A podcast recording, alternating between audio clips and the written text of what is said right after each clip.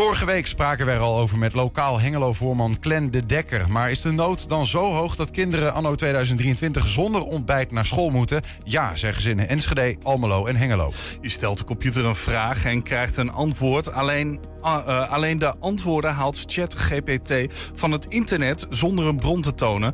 En mag dat zomaar? We vragen aan Damster advocaat Joost Werry. Winkelcentrum Zuid in de Westerlebrink in Enschede heeft er een nieuwe winkel bij. De nieuwe kringloopwinkel Saskraam is naast een winkel ook bedoeld om mensen die het niet breed hebben te helpen. En in een nieuwe editie van het Twents Kwartierke aandacht voor het Twents Songfestival met oud-winnaar Frank Drosten. Het is donderdag 9 februari. Dit is 120 vandaag. 120 vandaag. De zware aardbeving van afgelopen maandag in het grensgebied van Turkije en Syrië blijft de gemoederen bezighouden. Volgens de laatste officiële cijfers zijn er al meer dan 17.000 doden te betreuren. En laat ook binnen de Turkse gemeenschap in Twente diepe sporen na. Er zijn veel zorgen, ook over de kwaliteit van hulpverlening in het rampgebied. 4 Turkse organisaties in Enschede doen nu een oproep aan de overheid om actie te ondernemen. Bij ons in de studio's Ahmed Yilmaz, die de oproep namens die 4 organisaties heeft verspreid. Ahmed, welkom. En allereerst even, hoe gaat het met jou? Want voor jouzelf is het ook, laat het ook diepe sporen na. Slecht. Puur verdriet en boosheid. Want schoonzus met kinderen is of onder het puin, of is moment 1 gered, maar we weten niet waar ze is. Jouw eigen schoonzus? Ja. Verschrikkelijk, man. Ja, dat is heftig. Die afgelopen dagen, hoe is dat? Slaap je? Is dat hoe beleef je zulke dagen als je zo dichtbij staat? Dag 1 en 2 niet geslapen. Moment 1, toen het gebeurde, werd mijn vrouw geappt van het is gebeurd. Toen dacht ik, even rustig, maar toen daarna gekluisterd aan tv, het is rampzalig. Het is niet te beschrijven. Ja. We hebben een aantal mensen hier nu gehad die vertellen over hoe dichtbij ze staan bij de mensen daar. Mensen uit de Turkse gemeenschap in Twente. Het lijkt bijna wel alsof iedere Tukker met een Turkse achtergrond familie of bekenden daar in dat gebied heeft. Is dat zo? Want ik bedoel, is dat ook zo dat heel veel verbondenheid is? Het is bijna 1/3, misschien wel de helft van Turkije, hè? Waar we het over hebben qua gebied. Ja. Het zijn 10 provincies officieel. Maar qua oppervlakte is het zeer groot. Ja.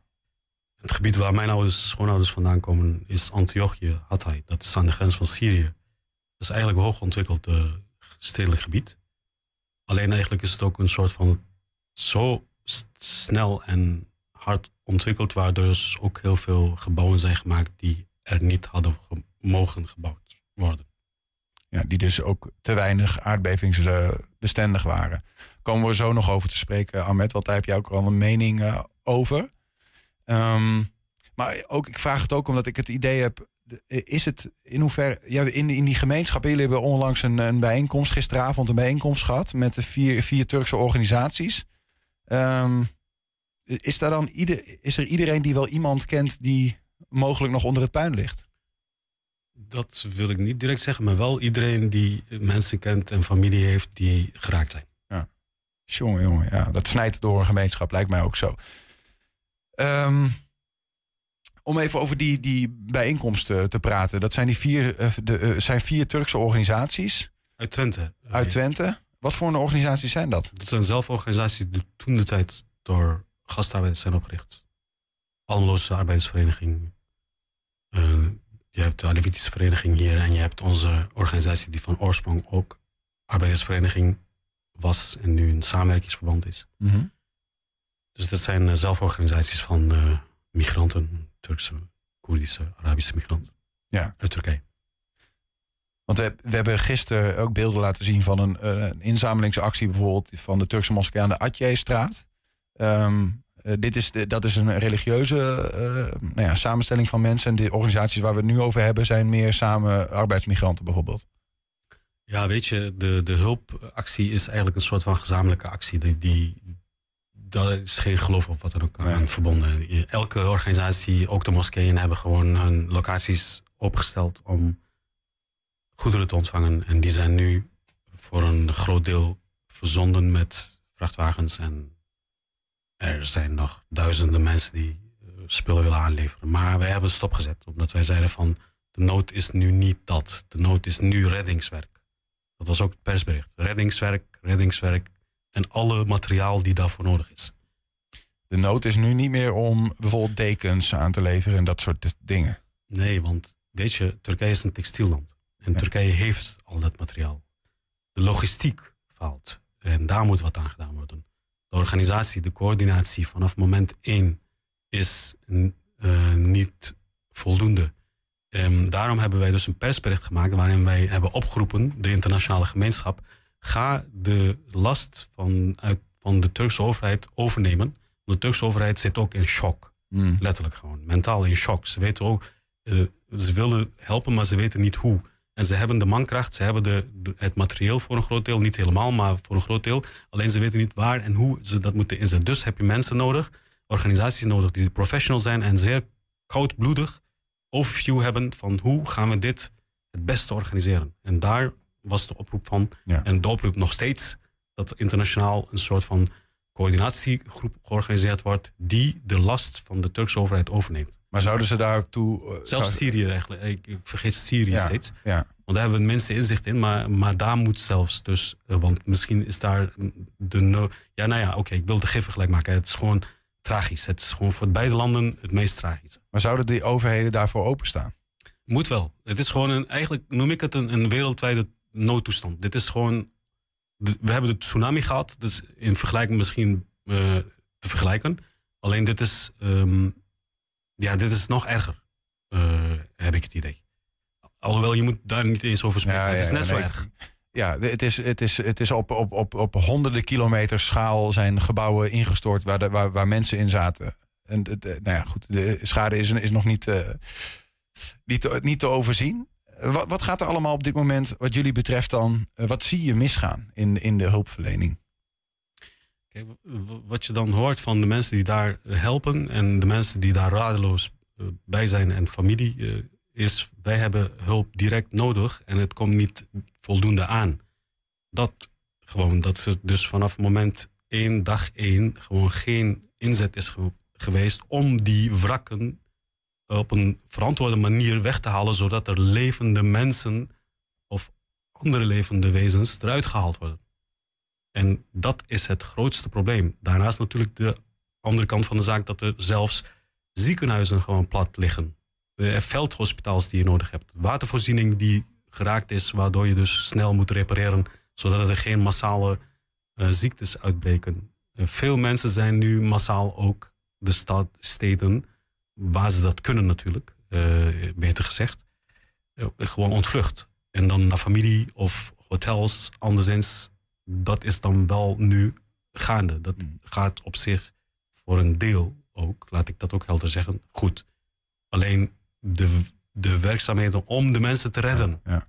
Dus we hebben het over dekens, maar ik heb ook begrepen, bijvoorbeeld water is afgesloten, dat soort dingen, daar zijn mensen nu wel langzaam... hebben een plek gevonden om zo goed en zo kwaad als het gaat... zichzelf te redden als ze nog leven.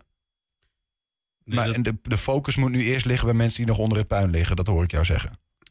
Nee, het focus moet natuurlijk op mensenlevens nummer 1 staan. De focus moet ook liggen op voedselvoorziening en watervoorziening. Dat loopt voor een deel, maar ook, ik heb niet alle inzicht. Hè, dus... Nee. Vergeef mij als ik in de emotie dingen zeg die misschien niet helemaal kloppen. De nood is zo hoog dat dus het reddingswerk aan zich veel meer nodig heeft. En Turkije heeft mankracht. Turkije heeft ook materiaal. Alleen de overview om dat goed in te zetten en snel in te zetten, die ontbreekt. Gebeurt dat nog niet? Want ik heb wel begrepen dat het wel hulp wordt gestuurd vanuit... Het gebeurt. Alleen ik zeg, zelfs waar dus mijn roots liggen... een hoogontwikkeld gebied... zijn er flats, woningen... die nog steeds niet de reddingswerk hebben gekregen... die ze nodig hebben. Maar ook vanuit de internationale gemeenschap... wordt er wel hulp gestuurd, toch? Ja. En is het dan, zeg je eigenlijk van... we moeten opschalen? Ja. Nu, direct. Niemand moet wachten. Gewoon, ook al word je tegengehouden, heen. Maar vraag je dit aan individuen die snappen hoe reddingswerk is? Of is deze oproep aan overheden? We hebben het in de persbericht verklaard. De VN, voorop, de Wereldgezondheidsorganisatie heeft gezegd... dit is code 3 of zo, ik weet niet, zo hebben ze het genoemd. Ja. Maar dit is gewoon een soort alarmfase hoog. Ga dan daar ook naar handelen. Ga gewoon met de handvest van de VN en weet ik veel... de universele verklaring van de rechten van de mens... de mensen redden. Hmm. Dit is boven alle politieke dingen in. Dit is gewoon mensen, humanitair. Ja. Dit is gewoon een humanitair ramp die zijn weerga niet kent in de 21e eeuw. Naast de tsunami die we hebben gehad. Dus elke seconde dat je wacht en daar geen inzet pleegt, is mensenlevens. Gewoon letterlijk elke seconde gaan de mensen verloren. Mm. Dit is gewoon niet te bevatten. Vanaf het begin had ik zoiets van, dit is gewoon een soort van Hollywoodfilm of zo. Maar dit is waar. Dit is... Ja. En we kunnen wat aan doen. We moeten gewoon internationaal zeggen, we gaan erheen, massaal. Met onze professionele krachten. Ja, hè? En vanuit de overheid geregisseerd. In die zin. Het moet zelfs supranationaal. Ja. Het is gewoon niet zo, daarom zeg ik ook VN. Ja. Het moet een soort van samenwerkingsverband zijn... waar dus niet de staten aan zich de regie hebben... maar dat de VN heeft dan een soort als hoeder... de wetenschappers die vooral dan kundig zijn... en deskundigen die je dan samenbrengt... en zegt van jullie sturen het aan, alsjeblieft. Wij faciliteren jullie. Ja. Maar ergens zou ik ook hopen, althans... dat dit soort organisaties die daarvoor in verantwoordelijk zijn... of in play zijn, of hoe je het wil zeggen... die een rol hebben in dit verhaal... dat die dat ook zelf monitoren en zien van... oké, dit gaat niet goed. De hulpverlening komt er langzaam op stand... en we moeten daar wat mee. In die zin is het... Die inzicht is er, Niels. Dat is het probleem niet. Het probleem is letterlijk die inzet. Ja. Dat gecoördineerd wordt. Ja. Nee, maar goed, dus hebben ze dan de emotie nodig van de 4 Turkse organisaties uit Enschede die zeggen, help alsjeblieft. Want ik hoop toch dat ze dat ook zien. Nee, dat zien ze, dat zeg ik. Dat zien ze ook. Ja. Alleen de internationale hulp moet er komen en die moet zo georganiseerd worden, vooral georganiseerd en gecoördineerd worden, dat ze zeggen yes. Want lokaal zijn er ook veel deskundigen die dat ook kunnen doen, maar omdat de aansturing, de overview niet voldoende is. Ja, nee, maar dat snap ik. Maar zien de internationale overheidsorganisaties dat dan te weinig, zeg maar. In die zin dat ik zou verwachten van hen, van de VN, van de internationale overheden, dat ze dit zien, dit probleem, en dat ze hulp sturen en dat ze... Oh ja, sorry, ik had de vraag niet begrepen. Maakt niet uit. Ik denk dat ze het wel zien. Alleen dat ze ook een soort met de handen in het haar zitten van hoe gaan we dat doen? Mm. En dan hebben wij dus, waar we in een veilig land een beetje met emotie, maar dan ook rationeel kunnen denken van, ga dan met elkaar in gesprek en zeg, u bent in shocktoestand, Syrië, Turkije, wij gaan jullie helpen en wij gaan jullie ontlasten. Want jullie hebben wel de kunde en alle materiaal, maar de regie, als wij dat doen, koelbloedig, zeg ik nu heel zwart-wit, dan gaat het ook zo gebeuren zoals jullie het willen. Wij willen niet de gehele, regie overnemen voor dat jullie niet in beeld zijn, maar meer een soort van, wij willen jullie ontlasten. En wat voor mij even, bedoel ik... voelt iemand als Erdogan bijvoorbeeld niet als iemand die zegt van... nou, ik laat de regie even overnemen hier, bijvoorbeeld. Dat is toch... Ja, weet je, het overstijgt iedereen. Ja. Het gaat echt niet om... Moet het op zijn minst aanbieden, dat is wat jij zegt. Niet aanbieden, het moet gewoon gebeuren. We moeten gewoon overnemen. Ja, het moet in goed overleg gewoon van humanitair... jongens, wij komen, wij gaan samen met jullie dit doen. Ja. Samen. Ja. Niet van wij gaan alles overnemen, nee... Wij gaan het samen doen. Ja. Maar vertrouw op onze kundigheid. En laten we het samen doen met onze beide mankrachten en ons materieel. Zodat het ook echt de mensenlevens redt. Duidelijk. Ahmed, ik wil nog één ding even, heel even terug met de gedachte naar gisteravond. Ik noemde het al even. Hè. Jullie kwamen samen in het verenigingsgebouw aan Hoog en Droog in Enschede. Een foto van het moment dat ook de burgemeester even bij jullie... die was ook bij jullie... zo'n avond, dan ontmoet je elkaar. Wat is hier de sfeer? En wat kan... burgemeester, hoe voelt dat hij erbij is? Ja, kun je daar iets van beschrijven? Ja, het is heel goed dat hij er was. Want mensen voelen zich dan ook begrepen. Dan weet je gewoon... Wij wonen in Enschede. En het was natuurlijk ook uit andere steden. Maar voornamelijk Enschedeers. Die dan door hun burgemeester worden gehoord. Dat is goed, maar dat is nog stap 1. Want we hebben ook gezegd van de wederopbouwfase komt er ook aan. Daar willen we ook dat de gemeente erbij is. Ja. Dus. Wat voor... Voel je vanuit gewoon medetukkers, Enschedeërs, mensen die naast elkaar leven, hè? De arbeidsmigranten die ooit kwamen, die zijn blijven hangen, die families hebben hier en nu. Voel je die verbondenheid? Wat kunnen tukkers doen om jullie als gemeenschap of om samen zeg maar elkaar te ondersteunen? Het is hartverwarmend dat de Twentse gemeenschap gewoon wil helpen. Dat de Nederlandse gemeenschap wil helpen. Dat de wereldgemeenschap wil helpen. Aan de mensen alleen maar lof. Het is letterlijk, de oproep is, ga het goed organiseren, zodat alle gelden en materieel goed terechtkomt. Er is een coördinatie-organisatie-vraagstuk, waar, laat ik voor het gemak zeggen, veel landen heel kundig in zijn. Maar je moet het zo zien dat je zegt van, wij gaan het zo boven de nationale belangen uit organiseren, wetenschappers vooral, deskundigen bij elkaar brengen, die dit dan doen uit humanitair oogpunt. Dat gewoon samenbrengen van een... Het is eigenlijk, sommigen zeggen, en dat had ik ook van, het is een soort van wereldoorlog, maar dan gelokaliseerd op één bepaald gebied. Waar dus gewoon massaal... Het is, sommigen zeggen dat het 40 keer Hiroshima atoombom effect heeft gehad. Ja. Ja. Wat doe je dan? Dan ga je als de Wiedeweer gaan helpen. Dat. Ahmed Yilmaz, dank je wel. En bedankt voor je openheid hier. Ik hoop dat het iets bijdraagt. En ook voor jou persoonlijk superveel sterkte. Dit is ongekend wat dat betreft. Ja. Zometeen, vorige week spraken we er al over met lokaal Hengelo-voorman Glenda Dekker.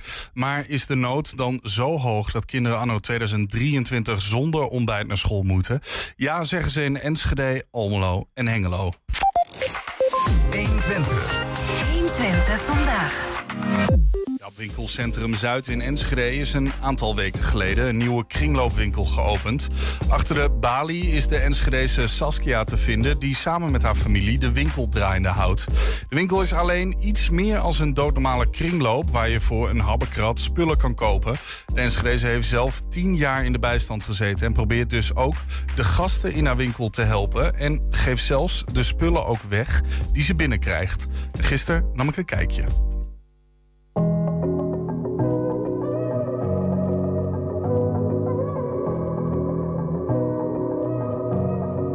Het is gezellig, we hebben genoeg aanloop en de mensen vinden het echt hartstikke leuk, het gezellige winkeltje. En ik had er gewoon zin in om te beginnen gewoon. Ik vond het zo leuk. Ja. Het is een soort droom die dan uitkomt. Op zo'n roze wolk zit je dan een beetje te zweven. En gewoon, het is van jou. Jij mag je winkel gaan openen. Dan denk ik, yes.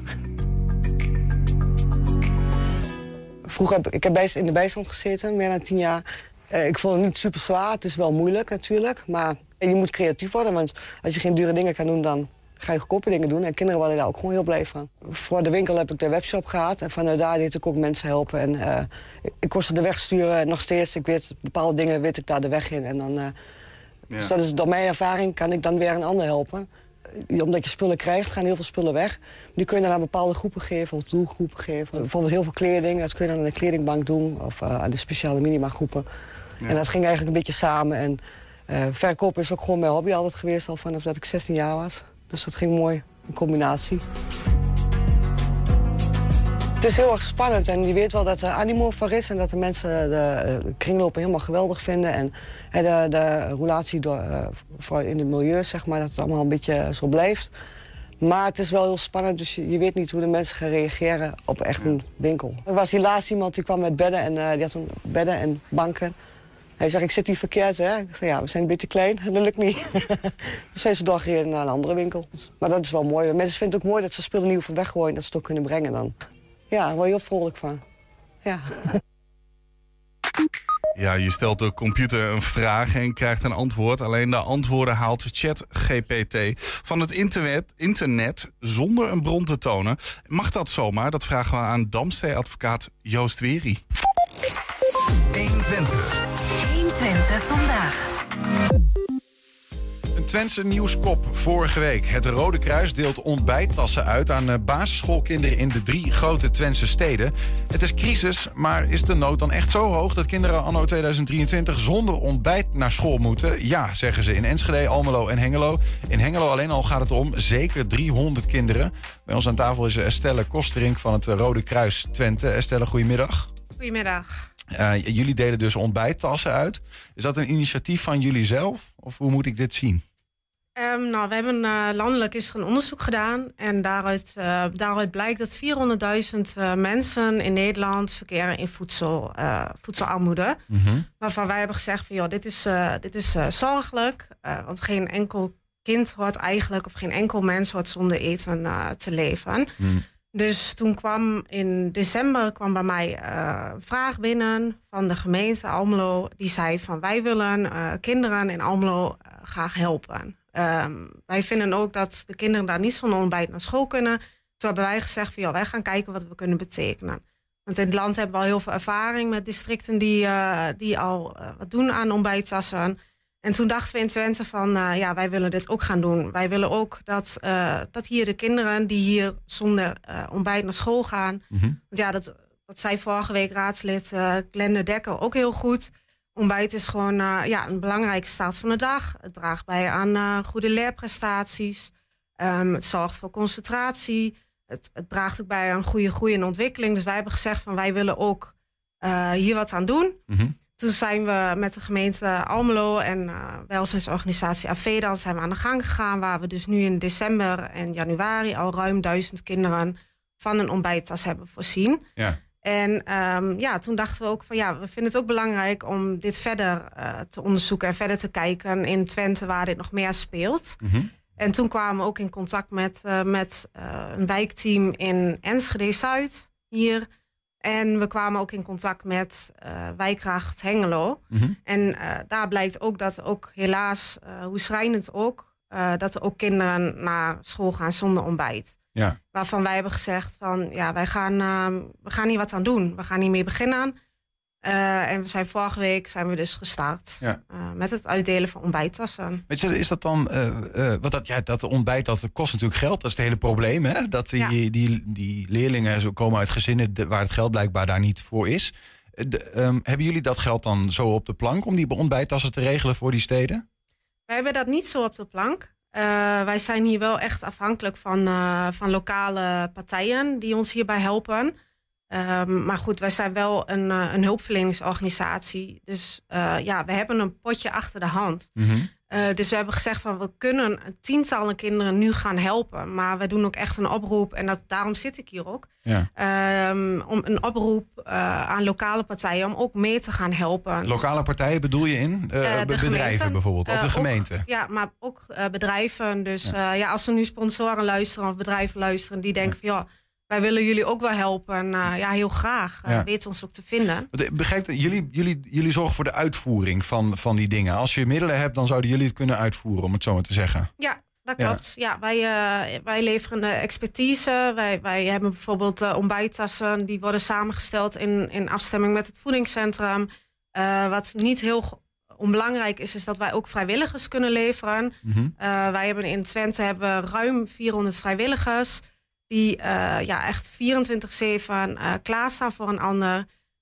Bij dit project zetten we ook onze vrijwilligers in... die helpen met het inpakken van de tassen en het uitdelen van de tassen. Ja. Dus zonder die mensen kunnen wij dit ook niet voor elkaar krijgen. Dus dat wil ik ook wel even zeggen. En als je het dan hebt even over de financiële middelen... in Almelo, want daar had je het al even over... we zijn in december gestart, in januari gedaan... maar dat is nu weer gestopt. Ja, dat is helaas ook gestopt. Omdat de gemeente daar ook gezegd heeft... wij willen even wachten op het besluit van het ministerie van Onderwijs. Wat afgelopen vrijdag raadslid ook al aangaf, Glenda Dekker. Er ligt nu een motie bij het ministerie. Ja, Glenn is van een raadslid uit Hengelo. Ja, die gaf het ook al aan. Er ligt dus iets bij het ministerie waar nog een besluit op moet volgen. En de gemeenten die willen eigenlijk daarop wachten. Almelo en Hengelo wachten op hetzelfde besluit wat dat betreft. Ja, maar wij hebben gezegd als Rode Kruis, wij gaan daar niet op wachten. Want er zijn gewoon nu kinderen die zonder ontbijt naar school gaan. Ja. Dus wij hebben gezegd, wij gaan wat wij kunnen bieden, gaan we doen. Dus vandaar dat wij gewoon nu in Hengelo en Enschede... Ja. Tientallen kinderen aan het helpen zijn. En dat wordt nu dus betaald? Vanuit ons. Ja. Vanuit jullie zelf? Ja, maar er zijn meer kinderen die hulp nodig hebben. Nou ja, raadslid De Dekker sprak vorige week over ruim 300 kinderen. Ja. 338 volgens mij zelfs. Nou, zelfs even, 338 ja. Zelfs. Ja, en als dat zo is, ja, dan hebben wij daar gewoon de financiële middelen voor nodig. En dan kunnen wij daar die rol pakken. Ja. Ja. Hoe hebben jullie dat in Almelo gewoon vanuit gemeentelijk geld wel gedaan? Ja, de gemeente die belde ons en die gaf aan van... Ja. Wij hebben nog wat financiële middelen over... en wij willen graag de kinderen helpen in Almelo. Ja. En toen hebben wij gelijk gezegd, ook in samenwerking met welzijnsorganisatie Avedan... want we werken met dit project ook echt samen met partijen... die dicht bij de inwoners staan, dicht bij de mensen staan... dat zijn toch vaak wel de buurtcentrums, de welzijnsorganisaties, de wijkteams... Ja. Die brengen ook zeg maar de hulpvragers in beeld. Die hebben zicht op welke kinderen gaan nou inderdaad zonder ontbijt naar school. Ja, dus die doen de inventarisatie voor ons. En wij, zodra wij zeg maar in beeld hebben om hoeveel kinderen het gaat, gaan wij keihard aan het werk. Ja. Doen we de hele inkoop met supermarkten. Zorgen we dat die ontbijttassen dat die gevuld worden door onze vrijwilligers. Zorgen we dat ze uitgereikt worden aan de kinderen. Ja. Ja. Ik begrijp zelfs dat er kinderen zijn... en dat vind ik eigenlijk bijna ongelooflijk hoor... maar die eigenlijk bijna zeggen... ja, ontbijt, wat is dat eigenlijk, zeg maar? Die dat helemaal niet kennen. Nee. Ja, dat is eigenlijk onvoorstelbaar. Want ik ben zelf ook moeder, ook van 2 kinderen. En ja, voor mij is dat heel vanzelfsprekend. Ja. En, maar ja, blijkbaar is dat voor heel veel mensen... is het toch heel erg lastig om een ontbijt op tafel te krijgen. En dat natuurlijk kan meerdere oorzaken hebben. Hè? Dat door de energieprijzen die enorm zijn gestegen... de boodschappen, die prijzen voor de producten zijn enorm gestegen. Het kan ook te maken hebben met dat er misschien wellicht minder tijd is... minder aandacht voor is. Ja, dat is per individu is dat ook natuurlijk weer heel anders. Ja. Ja. Maar goed, van belang, dat is buiten kijf natuurlijk. Hè? Als je niet eet, dan concentreer je minder goed, dat soort dingen. Ja. Maar goed, begrijp ik dan dat jullie zeggen van... Nou, wij kunnen de uitvoering doen als we er geld voor hebben. En dat geld dat komt soms van bedrijven of andere soorten instellingen. Maar eigenlijk heb je dat ook de gemeente nodig. Maar dat de gemeente in Almelo heeft gezegd, nou, wij willen dat doen. En na 2 maanden was het geld eigenlijk op. En dat in Enschede en Hengelo wordt gezegd... we wachten ook nog even... op een landelijke regeling waarin geld wordt gegeven voor dit soort initiatieven. Ja, dat zeg je goed. Ja. Dus eigenlijk, dat is een beetje een soort van contraproductief ding. Er is een plan om geld te gaan geven... en daar wordt nu op gewacht door de lokale gemeenschap. Ja, en dat is heel lastig. En enigszins begrijp ik het wel. Maar goed, wij zien gewoon dat er nood is. Dat er voedselarmoede is. En... wij zijn maar gewoon begonnen. Ja. En wij hopen gewoon de komende weken erop... dat de gemeente ons hier financieel bij gaat helpen... zodat we meer kinderen kunnen helpen in Twente. Dat is onze missie. Want, zowel in Enschede als in Hengelo hoop je dat je van hen ook financiële steun gaat krijgen. Dat hopen we van alle 3 de gemeenten, en in Almelo natuurlijk. Maar wanneer, want even die regeling vanuit het Rijk, wanneer is dat dan? Wanneer zou er geld moeten komen vanuit het Rijk? Of wanneer moet de kogel door de kerk? Of... Ja, dat is allemaal nog heel erg onbekend helaas. Okay. Dus dat is heel onbekend. En ja, dat kan ook nog wel even duren. Ja. Dus... Stel dat dat geld komt, staan jullie dan ook aan de lat om daar uitvoering aan te geven? Of is dat helemaal niet per se zeker? Dat is nog niet helemaal zeker, maar wij kunnen wel bij die uitvoering helpen. Ja, maar we hebben daar ook bij natuurlijk vrijwilligers nodig van de wijkteams en de welzijnsorganisaties. Want dat is in Almelo, deden wij dat niet alleen met de uitvoering, maar hielp AV dan ook echt met hun mensen. Ja. Daarover gesproken. Kijk, armoede is natuurlijk een ding waar er nogal een taboe op ligt en waar mensen waar schaamte onder ligt. Ja. Als jullie gaan helpen, dan moet je ook weten wie zijn die kinderen dan, zeg maar. Is dat soms een probleem? Dat je die informatie niet krijgt? Omdat mensen zeggen, ik ga liever niet mijn financiële situatie met iemand delen en ook niet met het Rode Kruis. Ja, dat is soms heel lastig, want er zitten dus heel veel mensen in onzichtbare voedselnood. Ja. Die gewoon niet weten waar ze naartoe moeten of geen toegang hebben tot bestaande voorzieningen, zoals bijvoorbeeld de voedselbank. En dat is inderdaad heel lastig. Maar wij richten ons juist ook op deze groep die zeg maar echt niet in aanmerking komen voor bestaande voorzieningen. Niet voor de voedselbank? Nee. Want? Omdat ze daar te veel voor... Omdat ze vaak dan net boven het minima verdienen inderdaad. Die krijgen te veel voor de voedselbank, maar ze hebben te weinig voor een gezond ontbijt. Ja, dat is inderdaad een schrijnende groep. En ook door die energiecrisis zie je dat er ook een groep bij komt. Dus en die mensen proberen wij dus echt te helpen. Ja, en die krijg je alleen maar in beeld doordat de welzijnswerkers zien van... volgens mij gaat het daar niet goed. Ja, via de scholen. Hè? De scholen hebben ze vaak ook wel in beeld. En de scholen vragen dan aan zo'n gezin van... zouden we je kunnen helpen? Ja. En pas dan komen jullie eigenlijk met hulp. Ja. Als er een hulpvraag is. Ja, dat klopt. Ja. Het wordt niet andersom gedaan van we kijken naar de loonstrookjes... en je krijgt vanzelf hulp. Was dat maar zo makkelijk. Maar dat is helaas niet de praktijk. Nee. En er zit natuurlijk nog een interessant haakje aan... dat als ik als kind op een school een ontbijttas van het Rode Kruis krijg... hoe zichtbaar is dat eigenlijk? Dat ik die tas niet van mijn papa en mama heb gekregen. Want dat is natuurlijk ook een soort van ding. Van, je krijgt hulp van buiten, om het zo te zeggen. Nou, als je de ervaring hoort en de reacties hoort... van wat we dus nu al hebben gedaan de afgelopen maanden... zijn de ouders enorm dankbaar dat we dit doen, dit steuntje in de rug geven. Dus dit signaal hebben wij nog niet gehad hier in Twente. Nee. We hebben alleen maar hele dankbare reacties gehad van in deze dure tijden is dit voor ons heel welkom. En wij willen het beste voor onze kinderen. En wat ook goed is om aan te geven is dat we een ontbijttas geven, maar we kijken ook samen met de wijkteams en met de gemeente, daarom is de gemeente ook zo belangrijk, hoe we vervolghulp kunnen bieden.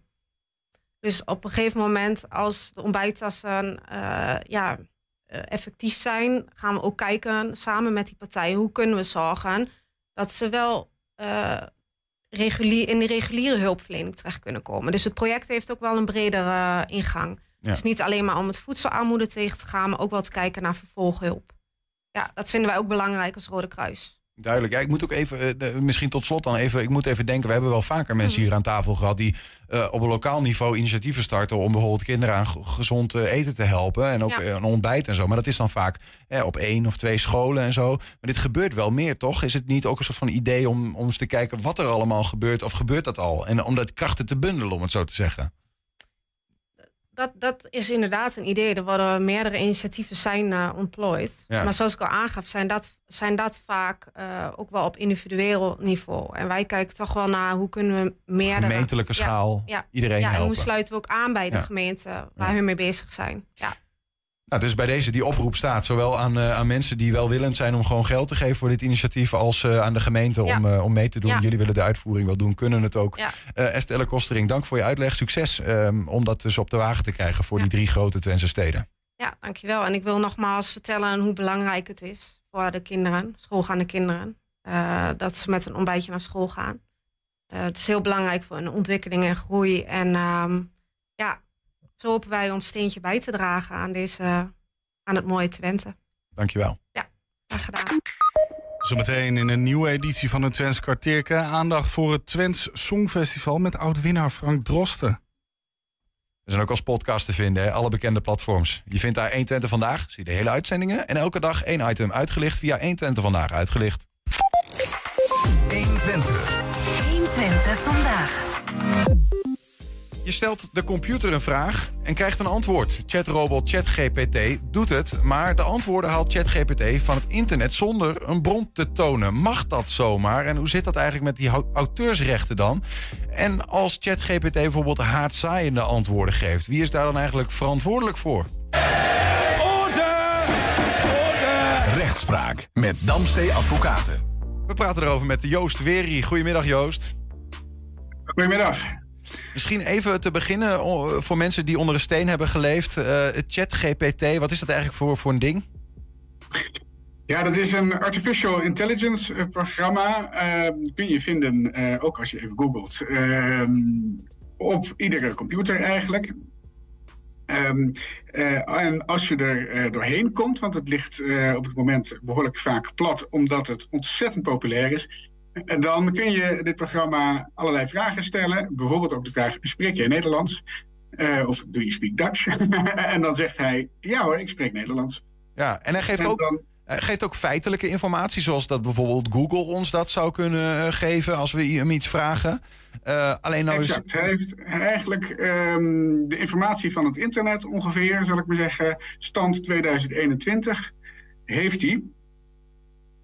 Dus hij heeft een enorme dataset. En daar haalt hij met allerlei algoritmes die wij niet kennen, dat maakt het ook wel wat lastig meteen, ja. Haalt hij allemaal informatie uit. En hij is zo geprogrammeerd dat hij in normale taal vervolgens communiceert. En een heel natuurlijk antwoord geeft. Ja. Eigenlijk hadden we dat gesprek prima ook via ChatGPT kunnen doen. En dan had je ook antwoorden gekregen. Ja, nou is het verschil, Joost, dat jij bent een advocaat en hebt daarvoor gestudeerd. En ik verwacht dat er uit jou relatief veel goede informatie komt. Bij ChatGPT staat dat soms nog wat in de kinderschoenen. Die geeft er soms ook best wel rare antwoorden.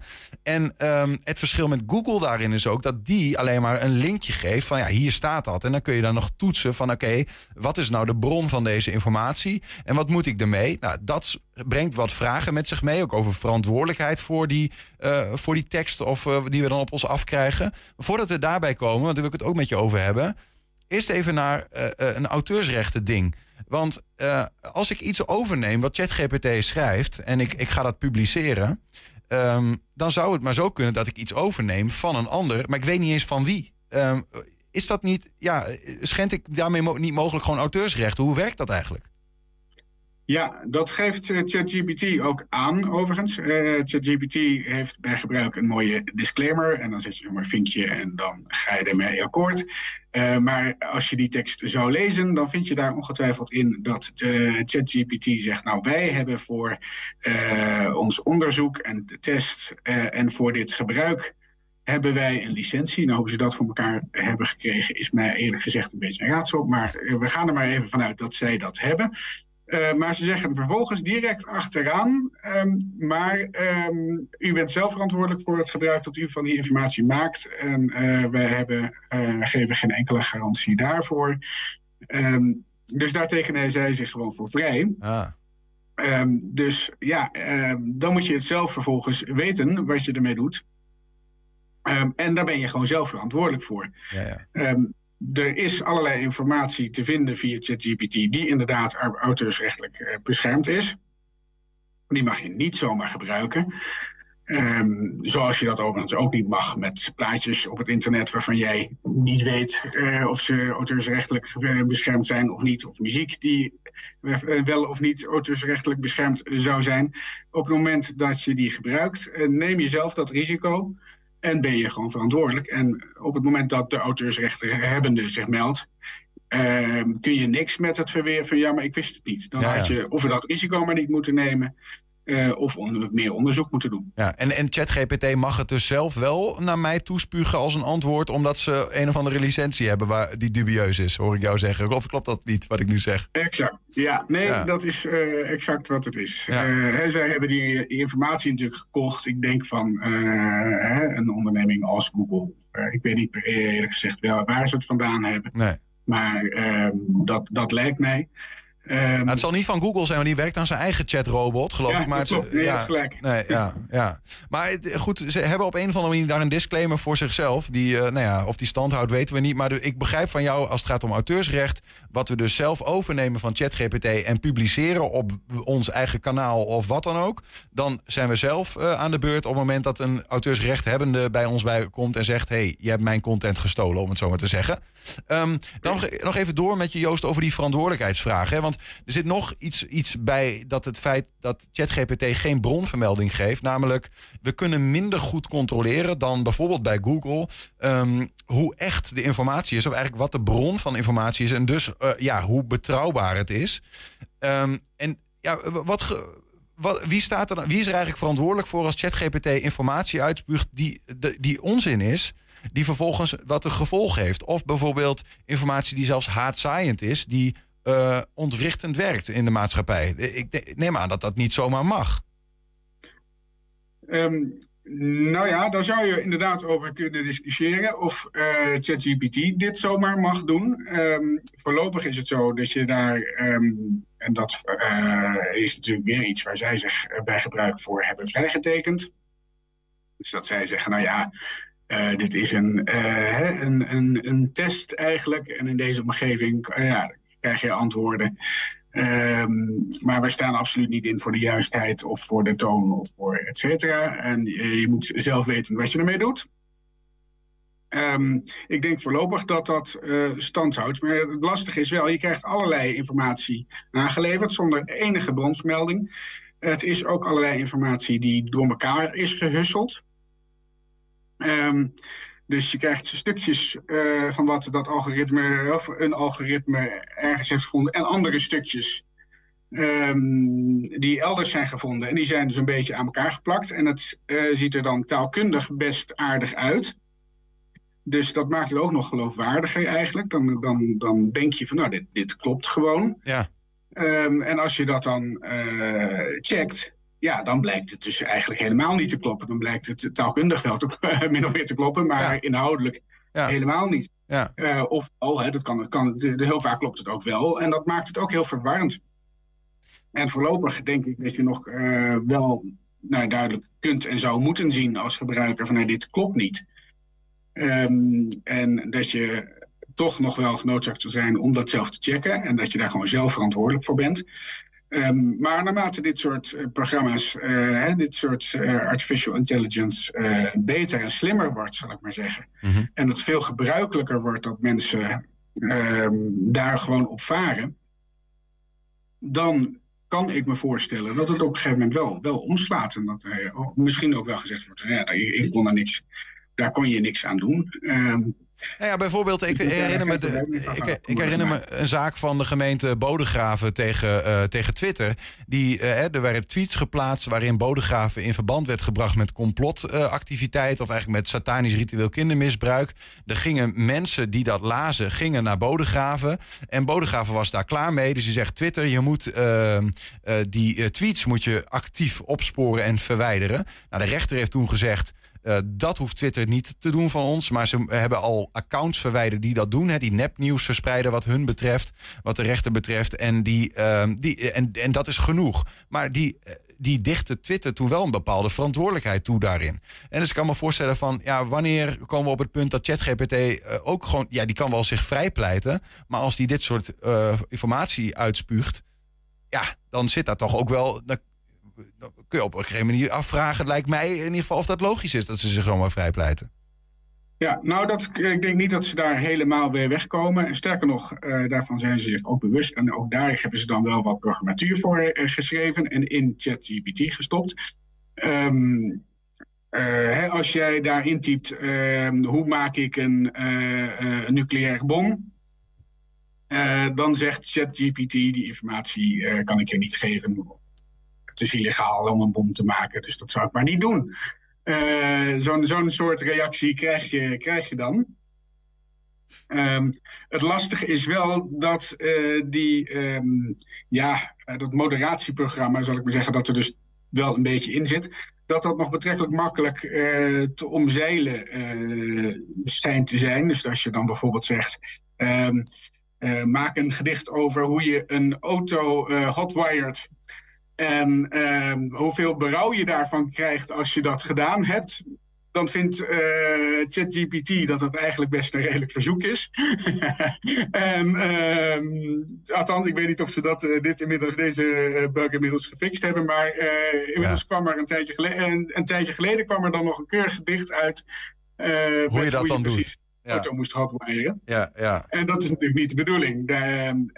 Ik denk dat wel van ChatGPT in de rechten vereist zal worden en blijven. Dat ze daaraan goed blijven werken. Dat dit niet kan. Nee, hè? Dat dingen die heel duidelijk vrij snel tot problemen zouden kunnen leiden. Dat je die informatie niet geeft. Juist. Oké, dus, maar ik begrijp in ieder geval onder de streep is het nu nog zodanig in de kinderschoenen dat er eigenlijk je juridisch gezien van de gebruiker mag verwachten dat hij snapt dat de content die ChatGPT ons geeft misschien onbetrouwbaar is. En als het haatzaaiend is, dat we daar niet zozeer iets mee moeten doen. En dat ChatGPT daar nog vrij weinig voor verantwoordelijk is op dit moment, volgens jou. Ja, voorlopig ben je zelf verantwoordelijk. Ja. En vergelijkbare dingen zie je eigenlijk met die auto's, die steeds slimmer worden. En waar met dat zelfrijden, dat die auto's nu nog zeggen, En dat dat ook geaccepteerd is van ja, je moet zelf opletten. En je moet het stuur overnemen op het moment dat het niet goed zou kunnen gaan. En sommige van die rijhulpsystemen zeggen dat zelfs ook. Met van, nou, neem nu het stuur over, want ik kom er niet meer uit. Precies. Naarmate die programma's veiliger worden en het op een gegeven moment veiliger wordt om gewoon stelselmatig auto's op de weg te hebben met dit soort zelfrijdende systemen, daar zijn we nog lang niet, maar dan zou ik me wel kunnen voorstellen dat het zo wordt dat je wordt geacht juist om in te schakelen en dat je juist een probleem zou kunnen krijgen als je hem niet ingeschakeld hebt. Precies, nou, tot die tijd dus de gebruiker aan de lat. Ja, misschien komen we over die auto's later nog een keer doorspreken, Joost. Voor nu moeten we het hierbij laten. Als je gebruiker bent van dit platform, let op, want jij bent waarschijnlijk verantwoordelijk voor heel veel dingen, toch uiteindelijk. Joost Werry, dankjewel voor je uitleg. Tot de volgende keer. Graag gedaan. Dag. Heb je een tip voor de redactie? Mail dat dan eventjes naar info@120.nl. 120. 120 vandaag. Ik vergeet hem helemaal. Een mooie streektaal, vind ik mooi. Twents Kwartierken. Twents Kwartierken. Ik blijf hem leuk vinden. Ja, ik dacht dat hij op deze plek wel gewoon goed zat. We gaan naar het Twents Kwartierken. Aangeschoven, of eigenlijk staand, Adrie Hemming, de juf. Natuurlijk, zoals we haar kennen. En ook een nieuwe gast. Het bedje staat best wel hard bij mij. Ik weet het niet. Staat hij bij jou harder dan bij mij? Bij mij niet in ieder geval. Maar die gast komen we zo op. Laten we nog heel eventjes spannend houden. Dat heeft natuurlijk alles te maken met het thema van deze keer. Eerst even terug naar vorige week. Ja. In het Twents Kwartierken. Adrie, neem ons even mee naar de woorden die je ons hebt geleerd. Toen hadden we Nusselpeter. Ja. Dat was een zeurpiet. Mm-hmm.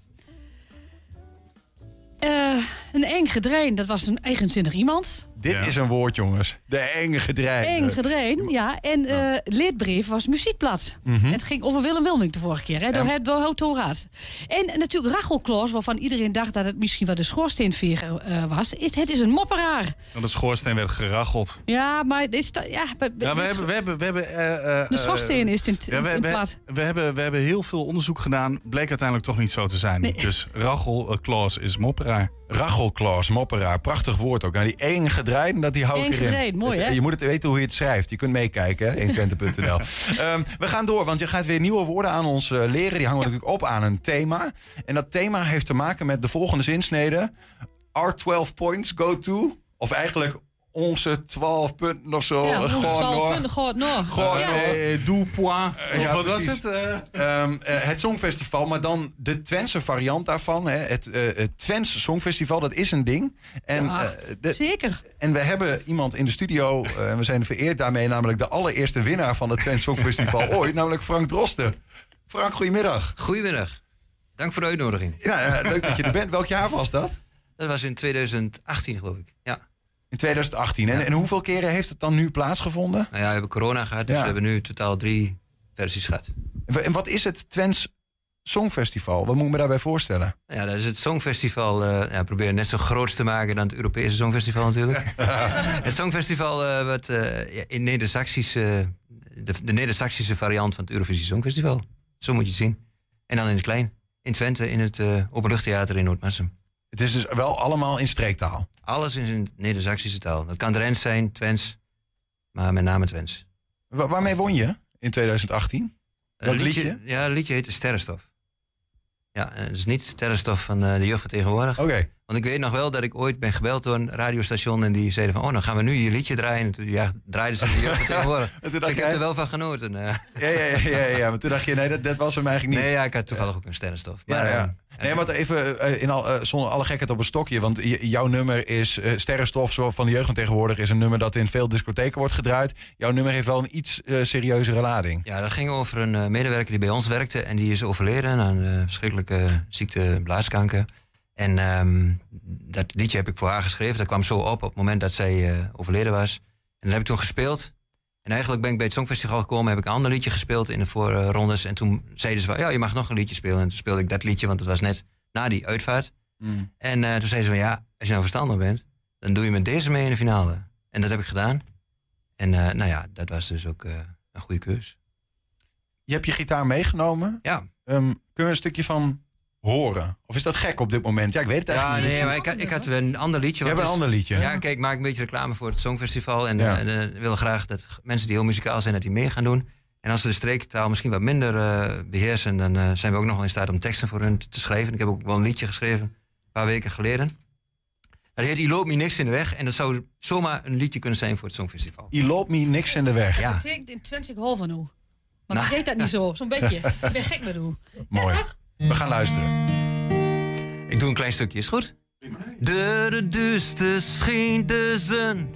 Een dag met hoe mooi aan het begin. De deur mooi toe en heen gaan. Wie staat eens op, wat verder van? Voor ons normaal, voor wat vreemd. Maar ik raak mooi aan hoe we wend. De eerste stoet met hoe smaakt goed. Geluid gesmaakt, gedachten groot. Dichte mist, dampende grond. Dit is een dag, den is van ons, want I loopt me niks in de weg. En I loopt me niks voor de voet. Want I loopt me niks in de weg.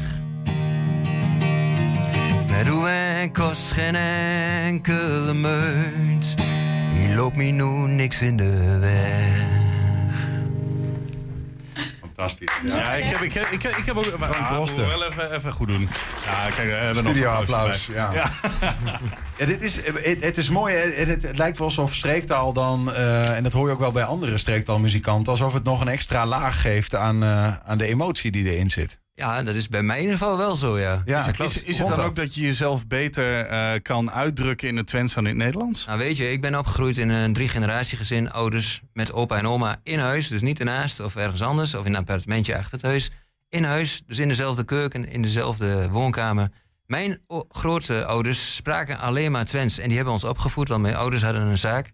Een horecazaak. En dat was gewoon heel druk. Die hadden geen tijd voor om ons op te voeden. Dat deed mijn oma. En die sprak ons altijd aan in het Twents. En dus die taal is heel erg dicht bij mij. En dan is die emotie ook veel makkelijker in het Twents. Ja, wie poort uit plat samen. Ja, wij kunnen heel nog plat praten met elkaar. Ja, dat klopt. Je loopt elkaar niks in de weg. Nee ook niet. Superleuk, Frank. Jij bent dus hier ook een soort van als ambassadeur om mensen te charteren van doe nou mee. Dan moet je goed zijn. Ja, want je bent gewoon een goede muzikant. Ik raak een beetje geïmponeerd wat dat betreft. Kan ik wel gewoon meedoen als ik denk, nou ik weet niet hoe goed genoeg ben. Nou, als je een beetje muzikaal bent, je kunt zingen. Is een begeleidingsband die je begeleidt. Dus die studeren met jou dat liedje in. En ik nodig iedereen uit die muzikaal is... en die geïnteresseerd is in de Twentse taal... om mee te doen aan een songfestival. We hebben al we hebben al een tiental deelnemers. Mm-hmm. Maar we willen toch nog wel meer deelnemers hebben. En er zijn zoveel mensen muzikaal... die dit misschien niet weten... en die dit misschien best wel als een uitdaging zien. Maar hoe gaat dat in zijn werk dan? Want we sturen een liedje op hoe komen we in de finale terecht? Nee, je komt op 28 en 30 maart is er een voorronde. Dus, maar je kan contact opnemen met mij bijvoorbeeld... of via de website www.twentssongfestival.nl.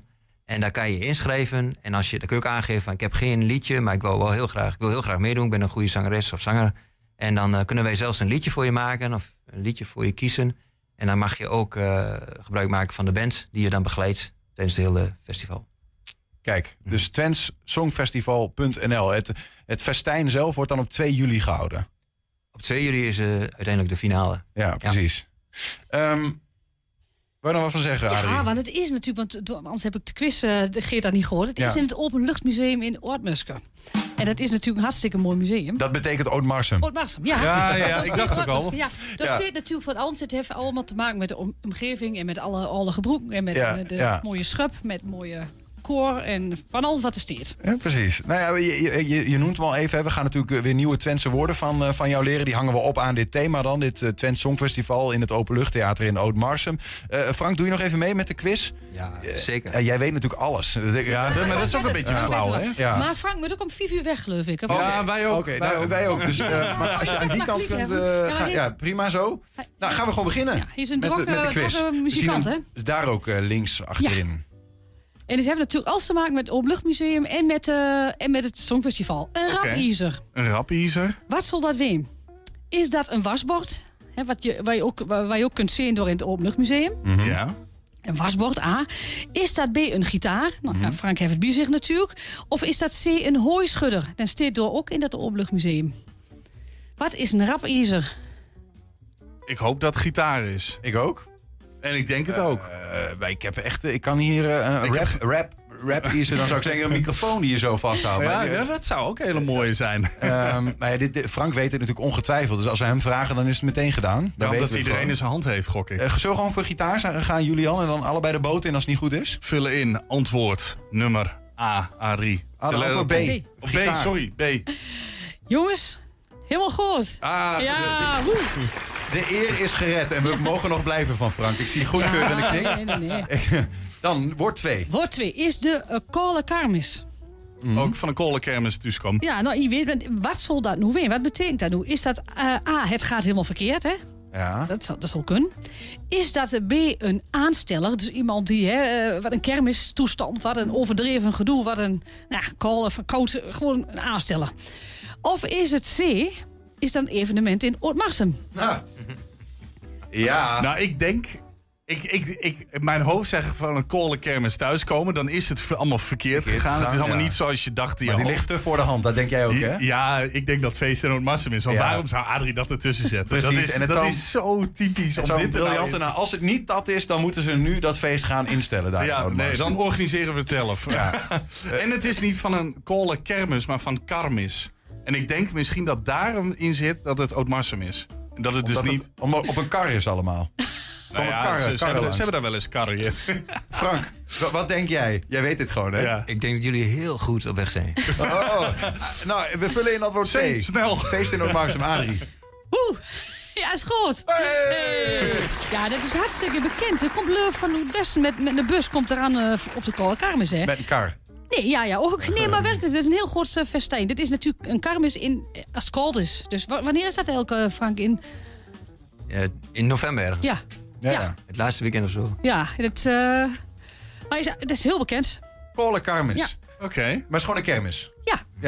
Ja, precies. Ja, vaak hebben ze bij een kermis... We moeten ook door, maar vaak heb je daar bij een kermisfeest... heb je gewoon een tent ernaast muziek. Ja, dat heeft zo... Tuurlijk. Ja, precies. We gaan naar woord 3, we moeten door. Ja, wie met deur? Duurschellen. Duurschellen. Ja, wat zal dat weer? Is dat A, vals zingen? Mm. Is dat B, een deurbel? Ja. Of is dat C, een couplet? Even Frank aankijken. Weet je dit, Frank? Ja, dat weet ik. Die man weet alles. Dat is, ik zou dan gaan voor C, couplet. Omdat er iets deur gaat. Misschien een schelle, dat het met een knipoog naar een stem of zo is. Maar het gaat deur, dus je gaat naar een ander couplet. Maar dat zou dan bridge zijn.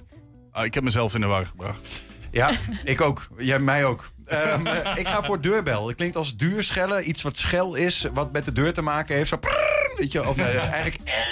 Of, nou ja, goed. Iets nog eentje. Ja, ik heb te lage stem voor schel te doen. Maar dus ik vul aan antwoord B. Oké, vullen wij in antwoord B. En ik denk zelfs dat Frank ons het antwoord kan geven, of niet? Frank. Het is gewoon een deurbel, jongens. Ja.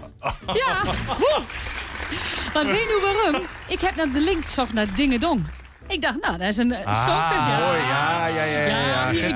Ja. Ik doe hier natuurlijk heel lang over, hè. Ja, dit is wat quizjes. Dit is mijn dagtaak. Heel goed. Getty Kaspers en de haren met Dingedong. Ja. De eer is voor Enschede. Mooi, ik heb toch weer drie goed een keer wedstrijd gezien. Lang geleden. We hebben nog 1 woord te gaan. Ja. Daarmee ging Julian de straat op.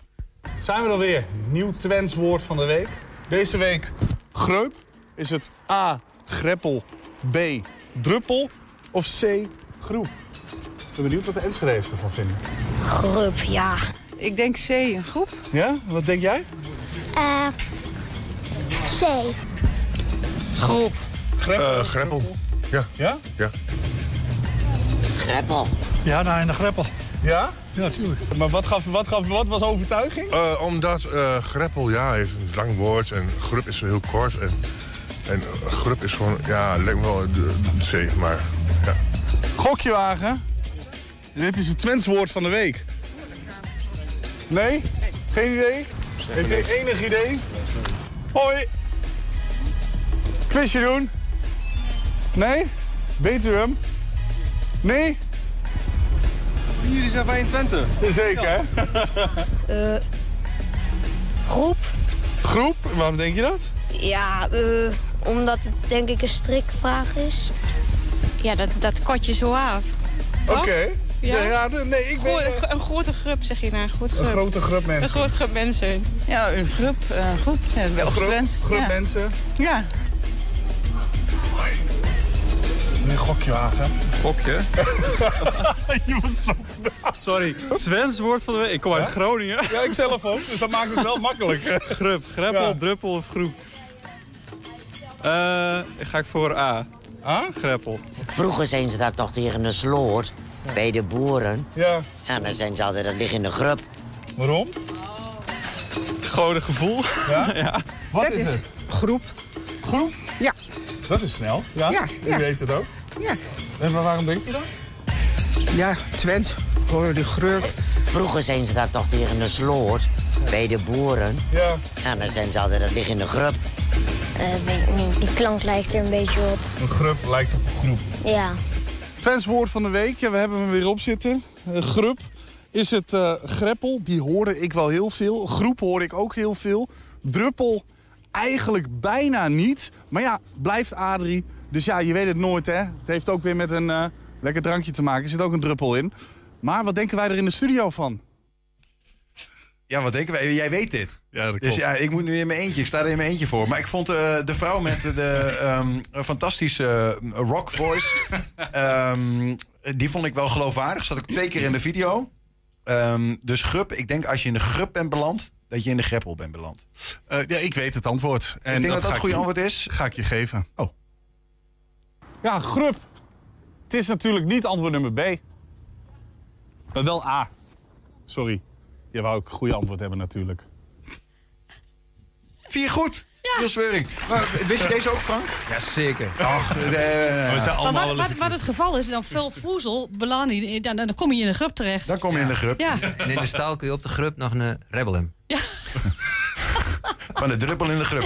Frank moet weg, dus we gaan hem uitzwaaien. Frank, dankjewel. Veel plezier met het Songfestival. Twents Songfestival.nl als je mee wilt doen. Succes ook met jureren. En nou ja, we gaan het volgen. Goed gaan. 8:10 zijn we op televisie te zien. Wij zeggen in ieder geval tot morgen. Jojo, dankjewel Adrie ook, hè. Jo.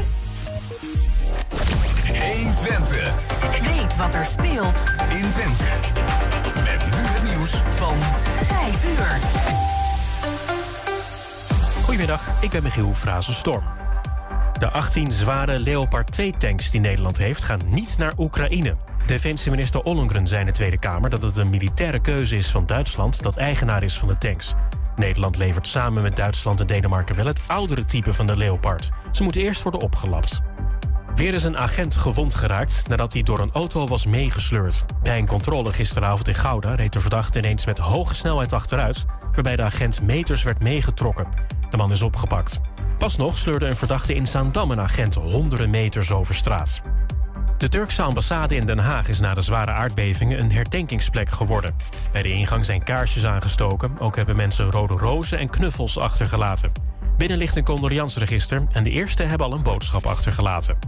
En de Amerikaanse componist Burt Bacharach is overleden. Hij is verantwoordelijk voor hits van artiesten als Aretha Franklin, Tom Jones, The Carpenters en Dionne Warwick. Voor haar maakte hij bijvoorbeeld I Say a Little Prayer, dat later weer werd gecoverd door Aretha Franklin. Burt Bacharach was 94 jaar. Het weer van Weer Online. Vanavond en vannacht hier en daar wat mist. In het binnenland kan het een paar graden vriezen. Morgen aardig wat zon, meeste wolken in het noorden en het wordt een graad of 8. En tot zover het ANP-nieuws. Is jouw auto toe aan een onderhoudsbeurt of een APK-keuring? Maak dan nu een afspraak bij Gebroeders van der Meij in Enschede. Of het nou gaat om APK-keuringen, reparaties, bandenopslag of totaalonderhoud... Gebroeders van der Meij leveren vakmanschap, passie en echte service. Je vindt ons aan de Lonnekerbrugstraat 80 in Enschede. Ook ik rij op autobanden van Gebroeders van der Meij. Je vindt ons aan de Lonnekerbrugstraat 80 in Enschede.